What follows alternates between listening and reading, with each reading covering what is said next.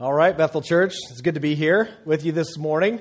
And, uh, and uh, as Pastor Tony said, I'm the pastor of connections here. So my role is really just to help people take their next steps. If you're here as a first time guest, we want to welcome you. Um, I think highly of Bethel Church, not just because they uh, help us pay our bills and, and give us a paycheck, but because God has transformed my life here in the year and a half I've been here. I've seen God grow us as a family, grow me individually, grow my wife individually, and, uh, and as well our, our kids, um, seeing them grow in, in, the grace and knowledge of uh, Jesus Christ. So if you're looking for a church, we want to say, come on, be a part of Bethel and, uh, and check us out. Keep coming for a while and, and get to see if this is the right place for you. Also, um, I'll, I'll, mention this. If you're here for the first time, um, I'd like to meet you after, after the service, too. We have a little gift for you just to say thanks for coming. And um, would love to connect with you. And also for the church at large, if I've never met you before, please come and see me after the service so I can get to know you, so I can meet you and I can put a face with a name and, and that sort of thing. I do love to get to know new people, and I try my best to remember names and remember faces and uh, that sort of thing. And so, um, also, just a little bit about me. I have, uh, I'll give you a little bit of background in case you guys don't know who I am. Uh, I have three little boys. Uh, Isaac is seven, and uh, he's like going on 40. He's like a little man and wears his glasses and very astute kid, a thinker, um, but a lot of fun. He's a lot of fun and um, is a joy to be around. And uh, Deacon is our two year old, almost three year old, and he is a live wire. I think he might be in here right now. So, um, uh, and, that, and, that, says a lot to, uh, to who he is, the type of personality he is, is that um, he is his own guy and very vocal. We think he's got a future in cage fighting or something like that. Uh, I don't know if you've seen Ace Ventura when nature calls, but that little Wachootoo guy, Tommy Davidson plays the character. They bring him out in a knapsack, and he's just like this. Rah, rah. That's Deacon, and so you don't want to mess with him. He'll take you down. And then Israel is our baby. He's 15 months old, and uh, he's walking and talking and um, I'll say this: he does have a little bit better of a vocabulary than Pastor Steve's daughter, and uh, that's a that's a plus. So um, he says, "Dad, Dad, Mama," and bye. So anyway, and then he said super supercalifragilisticexpialidocious the other day. That was pretty cool. He's got a good vocabulary, but here's the thing: my my kids, uh, I love them. That's that's really one of the things I, am most passionate about. Uh, besides uh, helping people know Jesus and come to know Jesus are my kids and my wife, Jama, who we've been married for 11 years. Uh, she's my best friend, and uh, we, we enjoy hanging out together, and we've had a lot of fun times in those 11 years. And so uh, they're here today, so if you, if you get a chance to once again meet me, I want you to meet her as well. So I'm not actually here to give a personal bio background, but I want to talk to you from God's Word. But first of all, off, I just want to ask is anybody here excited about Christmas? Anyone? Yeah, a few of you. How many of you are on the other side of not so much, right? Yeah, few of us. Uh, I'm not really a big, uh, the whole season of Christmas and having to fight the crowds and that sort of thing. But you might be the type of person that from November 1st, you've been drinking eggnog, you've been listening to Christmas music, you are like Buddy the Elf, you know, and you're, you're just happy about it. And you got your tree up, got all the lights up, up in your house. It looks like Clark Griswold just went to town on your house, right? You are excited about Christmas. And maybe you look like my friend up here. All, uh, 25 days of Christmas in that. You're pretty excited.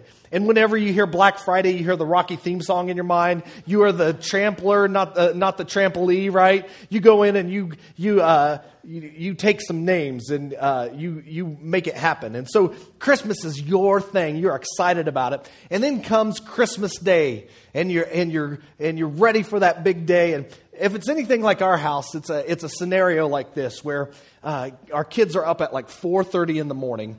Like Jesus is not even up at that time, you know? And they're like, Dad, Santa came, Santa came. And they run down, and it's like an event of tornadic propor- proportions. And uh, I think we have a picture of Isaac from last Christmas. That's in real time. You can't even see his hands.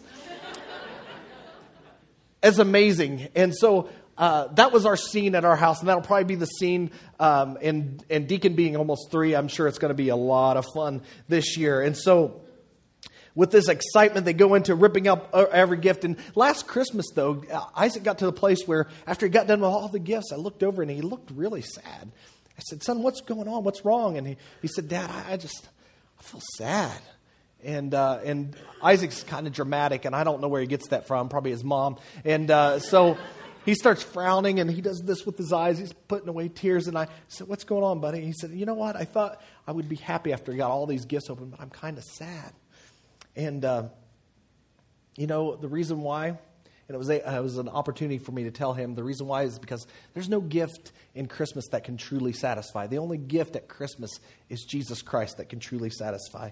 And we're surrounded by so many sights and sounds and, and, and uh, things going on around us that says Christmas is all about me, right? It's all about you and what you can get and what you need and really, more importantly, what you want. Uh, and, um, and, and we also can even look at the Christmas story and say, you know what? That's about me. Jesus in the stable, that's about me. That's about my redemption. And it's true. Jesus Christ did come to this earth to redeem us, did he not? But it's a bigger story. And the bigger story is that God the Father did all of it to bring glory to his name and spread the fame of his son among the nations. So here's my big idea for you that I want to unpack with you today. The Father does everything for the fame and glory of his son, and so should we. We're going to look at Colossians chapter 1 today. If you have your Bibles, turn there with me. If you don't have a Bible, there may be one in the, in the seat in front of you. And uh, if there happens, there's not, okay, never mind. Um, if you don't have a Bible, just watch the screen, okay? And if you need one, please go to our uh, Welcome Center, and we have Bibles out there, and we will give that as a gift to you. We want you to have a Bible and something that you can read daily uh, for wisdom and insight to your life. So, Colossians chapter 1, if you'll turn there with me, we're going to look at our text. And our text really uh, explains why the Father does everything for the fame and glory of His Son and why we should too. The Apostle Paul, writing this letter out of a concern that the Colossians did not fully understand the deity and the lordship of Jesus Christ. He was concerned that they, that, uh, of their combining of Jewish and Gentile religions to create this kind of hybrid religion that didn't even resemble true Christianity.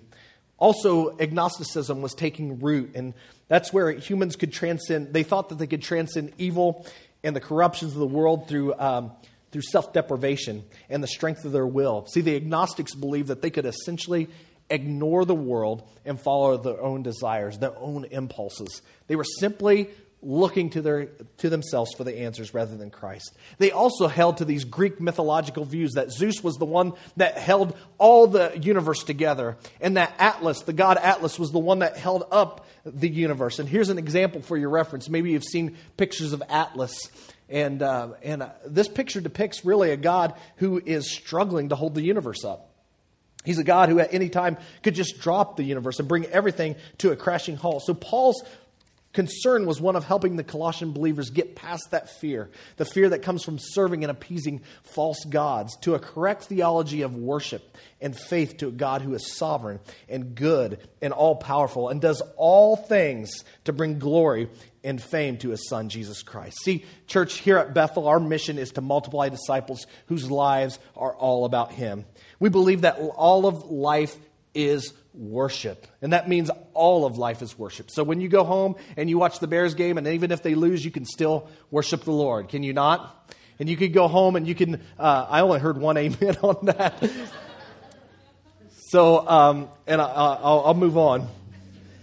Therefore, if all of life is worship, and if all of life should be about Jesus Christ, then we need a proper perspective of who Jesus Christ is. Just like the Colossians, they needed to know who Christ was, his worthiness to be worshiped, and how we are to live lives that are vertical. So, Colossians chapter 1, verses 15 through 18 is where we're going to look to gain our proper perspective of Christ, which will lead us, I believe, to a proper worship. Let's turn there and look at it. Colossians 1 15 through 18. Now, he is, talking about Jesus, he is the image of the invisible God the firstborn of all creation. For by him all things were created, in heaven and on earth, visible and invisible, whether thrones or dominions or rulers or authorities, all things were created through him and for him, and he is before all things. And in him all things hold together. And he is the head of the body, the church. He is the beginning the firstborn from the dead, that in everything he might be preeminent. We see here how God brings fame and glory to his son. And the first thing that we see in verse 15 is that the Father brings fame and glory to his son by making him the visible, tangible image of God as the firstborn. The Westminster Shorter Catechism says this What is the chief end of man? And the answer is the chief end of man is to glorify God and to enjoy Him forever. Basically, saying, What's your sole purpose for being here? Your sole purpose for being here is uh, to worship God, to bring Him praise, to bring Him honor, to bring, bring Him glory, and, and to enjoy knowing Him not only here on earth, but forever. Here's the point, church we're always worshiping something. It's not limited to this building. Worship is not limited to this building or our service times. Rather, our entire lives are devoted to pouring ourselves into something or someone. It's true. Another way to say it is we are unceasing worshipers. We aren't created to worship, but we are created worshiping. Think about it. The first, the first breath that we take, we're screaming for something, right? We're screaming out, Hey, I need food.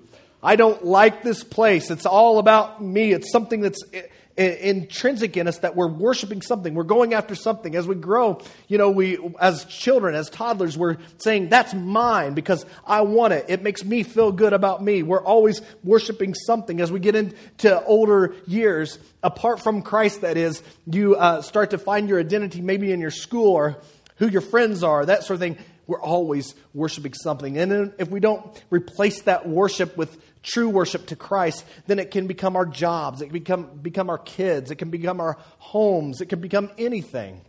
You know, you could have a little lint collection that you absolutely love, and you could worship that.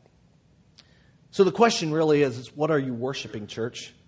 Worship begins, true worship begins with understanding the image of the invisible God. The perfect image of God that is visible and tangible is Jesus Christ. As we read through the Gospels, we can see a visible, tangible representation of God. Jesus told his disciples, If you've seen me, you've seen the Father. When we want to know God's character, his attributes, and truly see him as he is, we have no further place to look than Jesus Christ. For us to worship rightly, we must have knowledge of what we are worshiping. Jesus Christ is the pinnacle of all that we look to, adore, give all attention to, and worship, because God the Father has chosen to make much of Jesus. Did you hear that? God the Father has chosen to make much of Jesus and to make him the focal point of spreading his glory among all peoples. Once we understand that God is for his own glory, then we can truly delight in the fact that Jesus is the focus of worship.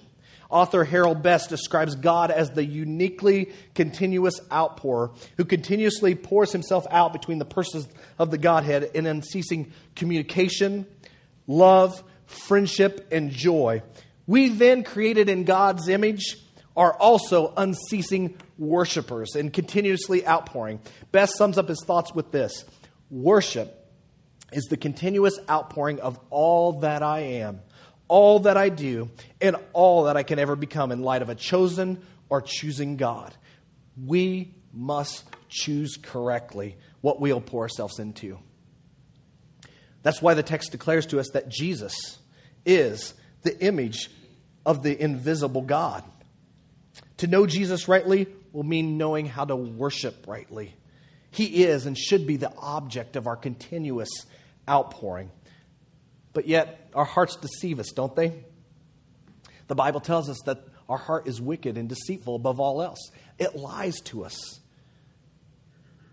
Calvin said that our hearts are idol factories. Once I've displaced one, then a multitude come up to take, pla- take that place of worship.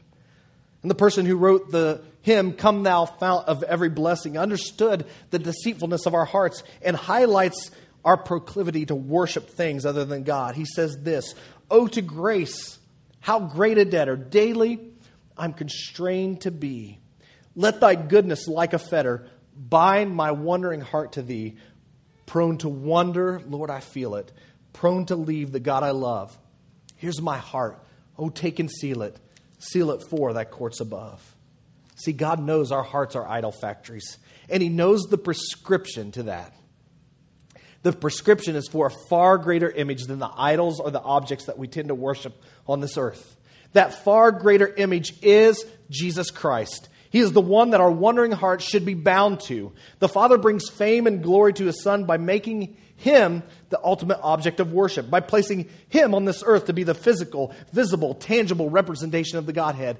And here's what happens with worship. The worship worship begins and ends and is everything in between with the gospel. Apart from the gospel, we're just left to our cold, stony hearts. So if you're here and you're trying to worship and you're saying, I'm going to muster up all the energy I can to, to worship God because Jacob said I have to worship God and that's what I'm supposed to do and I'm supposed to get rid of the idols. Apart from the gospel, you can't do it. Jesus said, apart from me, you can do nothing. The gospel is what transforms a cold, stony heart that heart that worships lesser gods. But because of the gospel, because of the fact that Jesus Christ came as a sinless child laying in a manger, and, and he lived a sinless life. He fulfilled all the righteous requirements of law. He hung on a, on a criminal's cross and bled and died a death for you and I, that he, he is now reigning victorious over death, hell, and the grave, and he's seated at the right hand of the Father. He brings us into fellowship with that. He wants us to be part of that resurrection. That's the gospel. That's the thing that transforms us.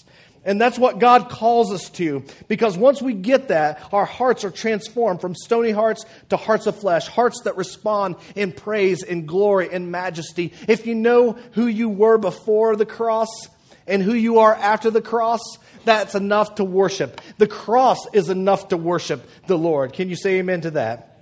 Daniel Montgomery, in his book, Faith Mapping, says this we overflow in response to the gospel that has ignited our hearts. And the overflow itself is a testimony to the glory of God's gospel. The gospel has made us true worshipers, and our worship is all about the gospel. Bethel, it truly is all about Him. It truly is all about Him.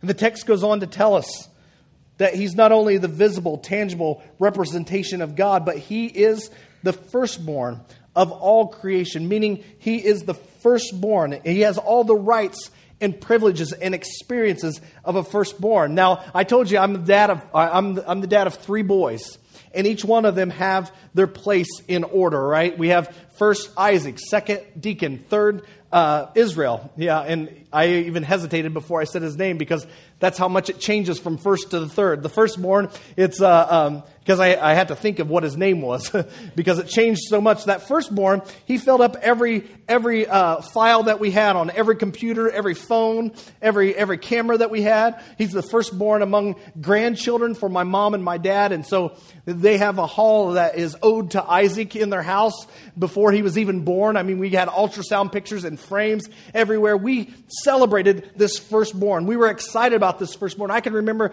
the first time Jama felt him kick. Uh, she, she looked at me she said, The baby's kicking. I remember where we were at. We were with, his, with her aunt and uncle at a restaurant in Indianapolis. And I remember the first time I changed his diaper in the hospital, and I, I still have the bracelet that's covered in chocolate sauce from it. And I, I remember saying, I am in over my head in poop here. What do I do? And I remember that. It sticks in my mind. I remember the first time he smiled at me. I remember his first haircut. I remember the first scrape on his knee. I remember all the first things because he's the firstborn. And we put so much attention to him. Now, Deacon, uh, we love Deacon, but Deacon's a different story. We forget about him sometimes. We hardly have a record that he even exists. You know, we could be walking out of the store and James say, Where's Deacon? we run back in the store and there he is, like hidden in, in jeans or something, playing, or playing in the toy aisle. And we're like, Yeah, it's Deacon. He's just kind of poor middle child, right? How many middle children are here? Jesus still loves you too, okay? so, it's just that we love Isaac differently. We love all of our kids differently. But we love him because he's the firstborn. Along with all that privileges of being the firstborn comes the responsibility of being the firstborn. The responsibility of being the first to learn how to share.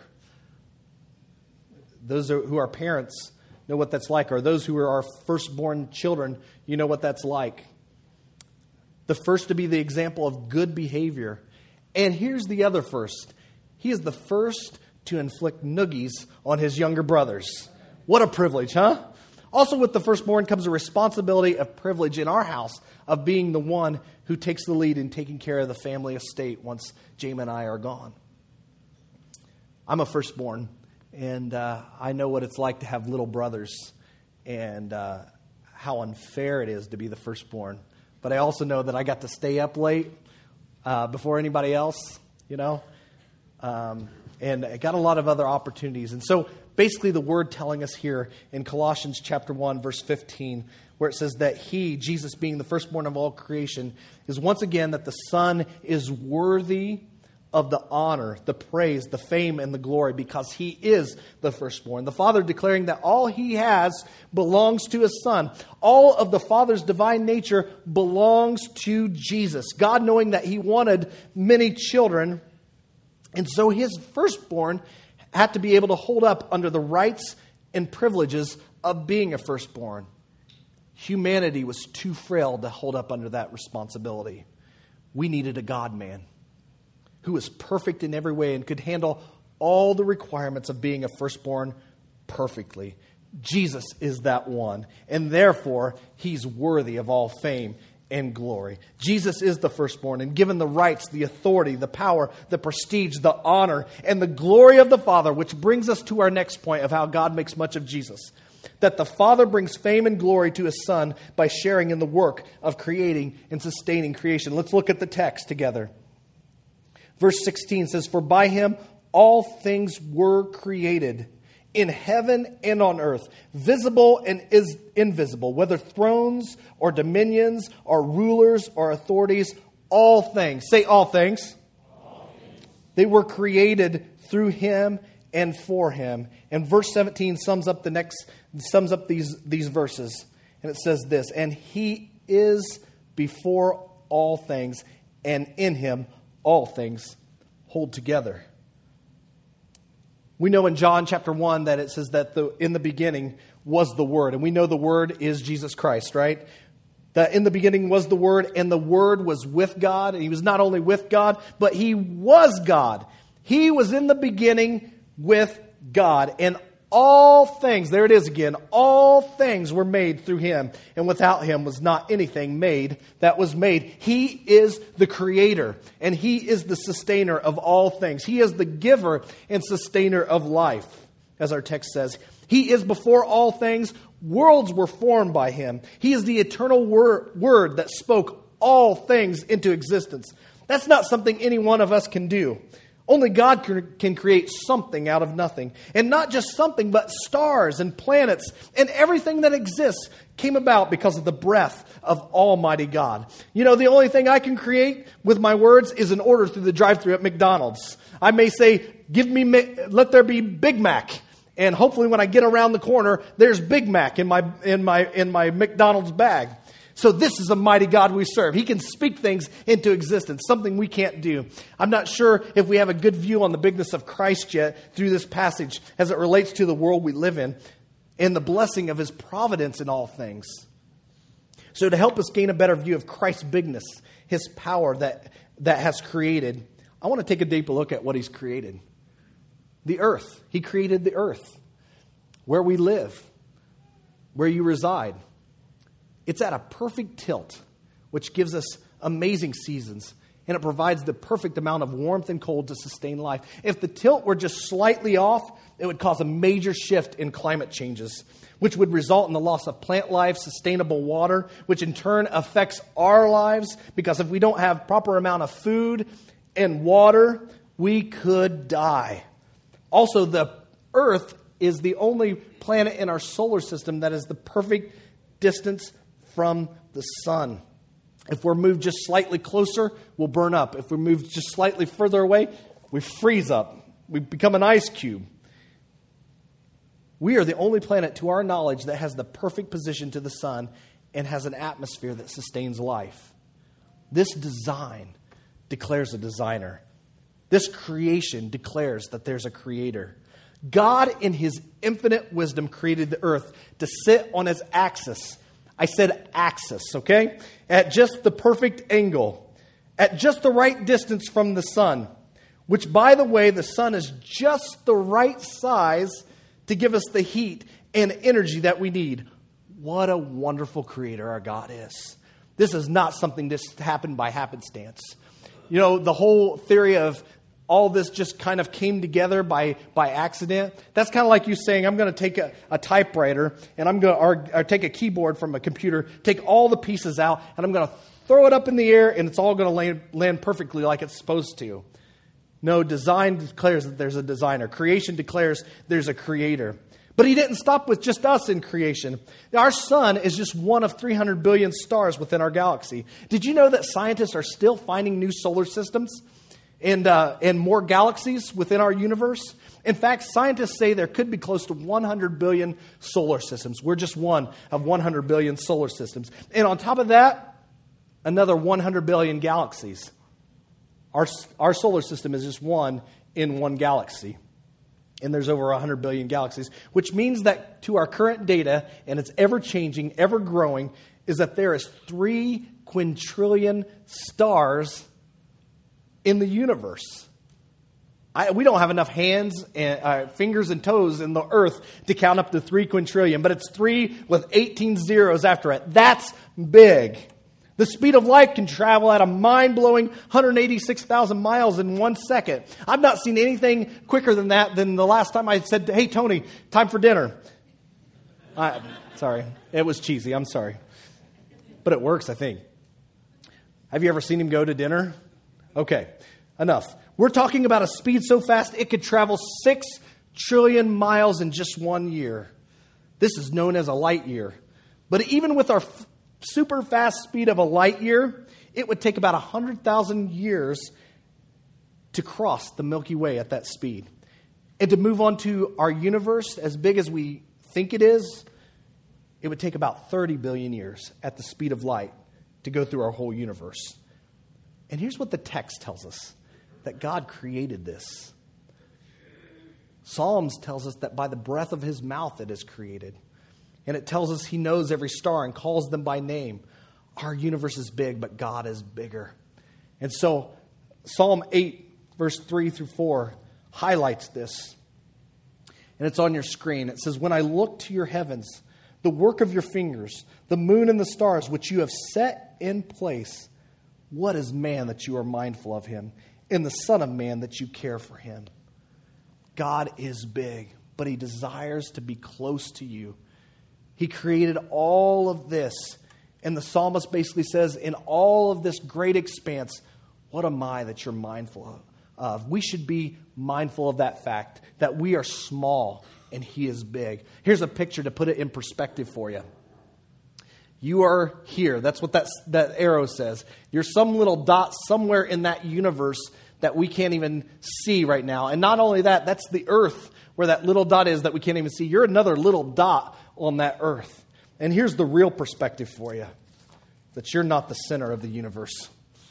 Jesus is. God is. I'm not sure if that helps you see the bigness of God. I hope it didn't melt your mind. But by Him, all things were created, and that He, Jesus, is the in- image of the invisible God. The Father created all things, all these things to bring glory and fame to His Son. We get to partake in the pleasure of His creation. But let the creation lead you back to the Creator.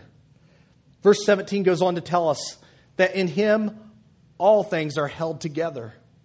See, Genesis pulls back the curtain to allow us a sneak peek of God's creative activity, and that by His voice all things were made. And the enduring power of the spoken word of let there be is what sustains us till this moment.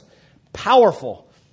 You remember I said he, by His word things are created, but it not only was created, but by His very words we are still sustaining. When He said, there, let there be light, there still is light, is there not? What a mighty God. So, this vast expanse we call universe is not only created by his spoken word, but held together in perfect balance and by his attentive eye. He's not one who just created and let creation just go on its own. He's not like a he's not like a, a, little boy with a top who just lets it go and lets it come to a crashing halt. No, God is intimately and intricately involved in our lives and in the in, in the sustaining of this world. See, this verse declares the loving providence of God. Once we understand that God is the all-powerful creator, it then seems reasonable that he also preserves and governs everything in the universe as well. Here's how we would define this work And I'm not going to go into that because I don't have time to, to go into that because it's a little bit longer. But I do remember this that when God created, He created things for us to enjoy. He created these things so that we could turn it back to Him. And God created you, and God created me for His purposes. You may be here today and say, Why did God create me? Why am I here? You may have a blemish. You may have an impediment, something that you don't like about yourself. You may be uh, follically challenged. You may not understand why hair grows down and guts grow out, right? I identify with you. I, I, I, I hurt with you. Uh, you might not like how your nose is shaped, or you may be like me. You're incredibly good looking. It's a blessing and a curse.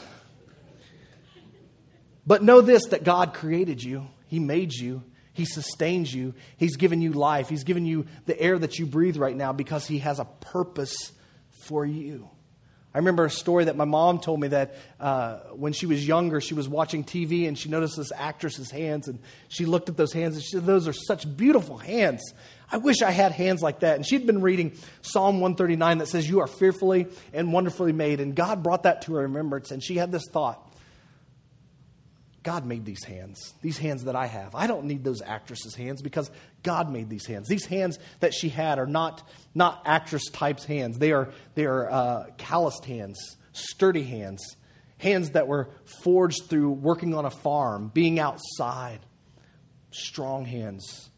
It was a few years later after that that she finished her degree in nursing. And for the last 25 years, my mom has used those sturdy hands to literally lift people up and put them in beds, to care for the sick, the broken, the hurting. I want, to, I want to say this to you God made you by design, by His design, for a purpose. And that purpose is to bring Him glory. Celebrate that fact. Let's continue looking at the text. Verse 18 tells us this.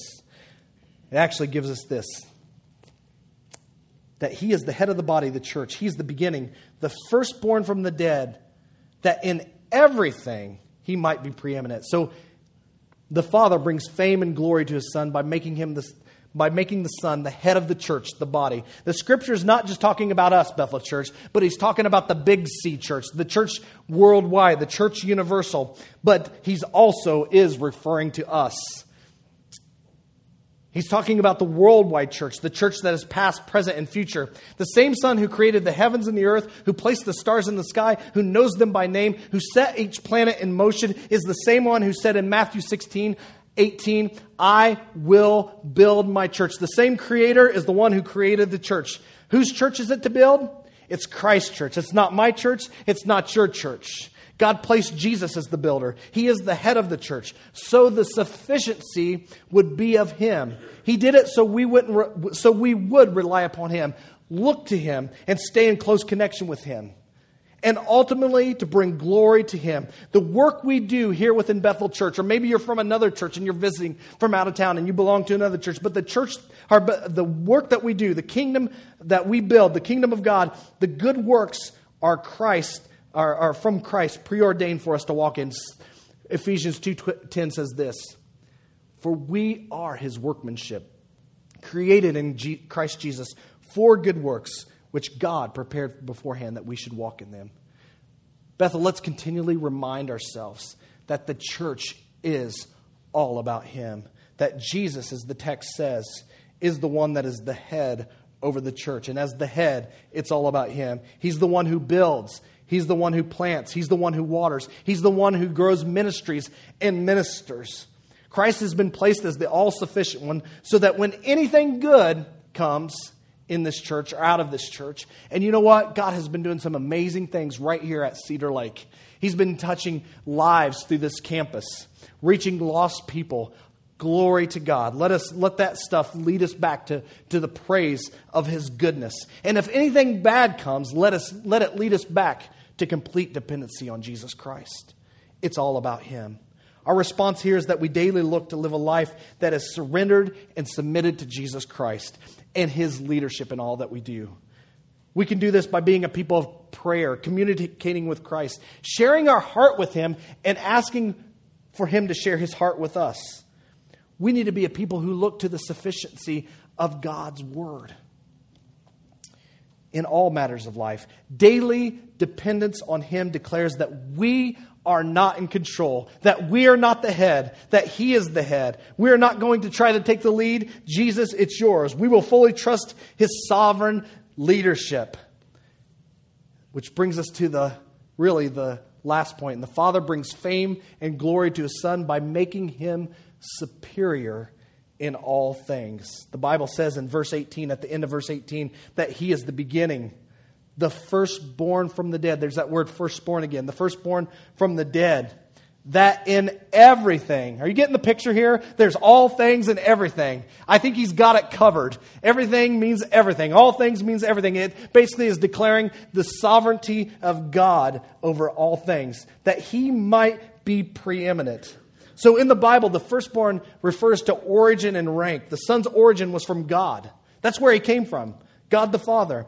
And the rank that the Father placed him was to be the firstborn of creation and from the dead. Declaring in this passage that he is the author and finisher of our faith, that Christ is the Alpha and the Omega, the beginning and the end. And this leads us to the fact that Jesus Christ is sovereign over all. If he is the first and the last, then all things fall in, fall in between under his reign and rule, do they not? A.W. Pink said this. He said, if he's not sovereign of all, then he's not sovereign at all. We need to see that Jesus in, is in control of all things. And there's a strong implication for us today in the fact that he declared that Jesus is the firstborn from the dead. The Father declaring that Christ is the firstborn from the dead implies and it really shouts to us the gospel truth that my son is the best offering I could make. Because he is my offering, God is saying. You can cease from your work.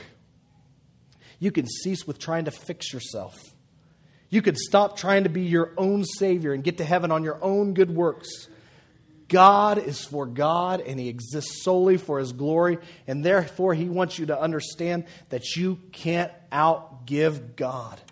And He shows that through the sacrifice of the cross. Being the firstborn from the dead shows us that death couldn't hold Christ, and that he plans to bring others into this new life, this resurrection from the dead. Spiritual death is the greatest death of all. We were all dead and lost in our trespasses, totally without purpose for being. The question of our fallen humanity was crying out, Why am I here? But God, who is rich in mercy, made us alive in Christ Jesus. The Bible says that He did this even while we were in our sin, even while we were sinners. And he did this all to the praise of his glory. This being the firstborn from the dead leads us to the main point of this verse in the, in the passage, and that is that he would be preeminent in everything. And preeminent means this that he is highly distinguished or outstanding, standing out among all others because of superiority in a field or activity. Can we all agree that Jesus is outstanding and superior, uh, standing out among all others in every field and every activity? Can we agree on that, church? After all this, text shows that he created all things, and by him, all of the universe is held together. He's not a God that's holding up the universe and struggling to do it, but he's a God who's in complete control. He is the source and the supply and the head of the church. And He is the one who paid the way for us to have eternal life. Philippians tells us that because of this, He now has the name that is above all other names, a name that is superior, outranking all other names, the name of Jesus, and is worthy to be worshiped. The Father doesn't want His Son just to be a second thought. That's why He made Him the firstborn of creation and the firstborn of the dead. He wants all attention, all adoration, all worship, all of your life living completely and totally for the glory of the Son. We see in these verses that the Father did everything to bring glory and fame to His Son, and therefore we should too. This means living a life that is pleasing and praiseworthy so he might be glorified in our life and speech.